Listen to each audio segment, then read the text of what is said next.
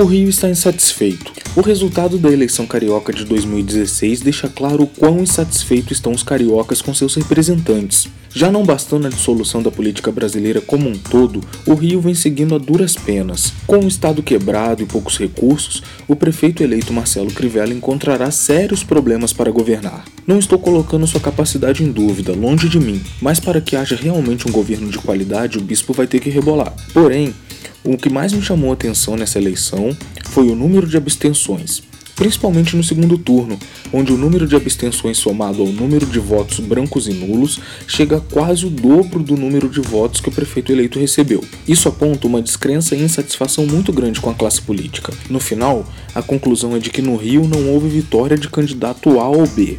Na realidade, o que houve foram duas derrotas: a primeira da democracia e a segunda da população carioca.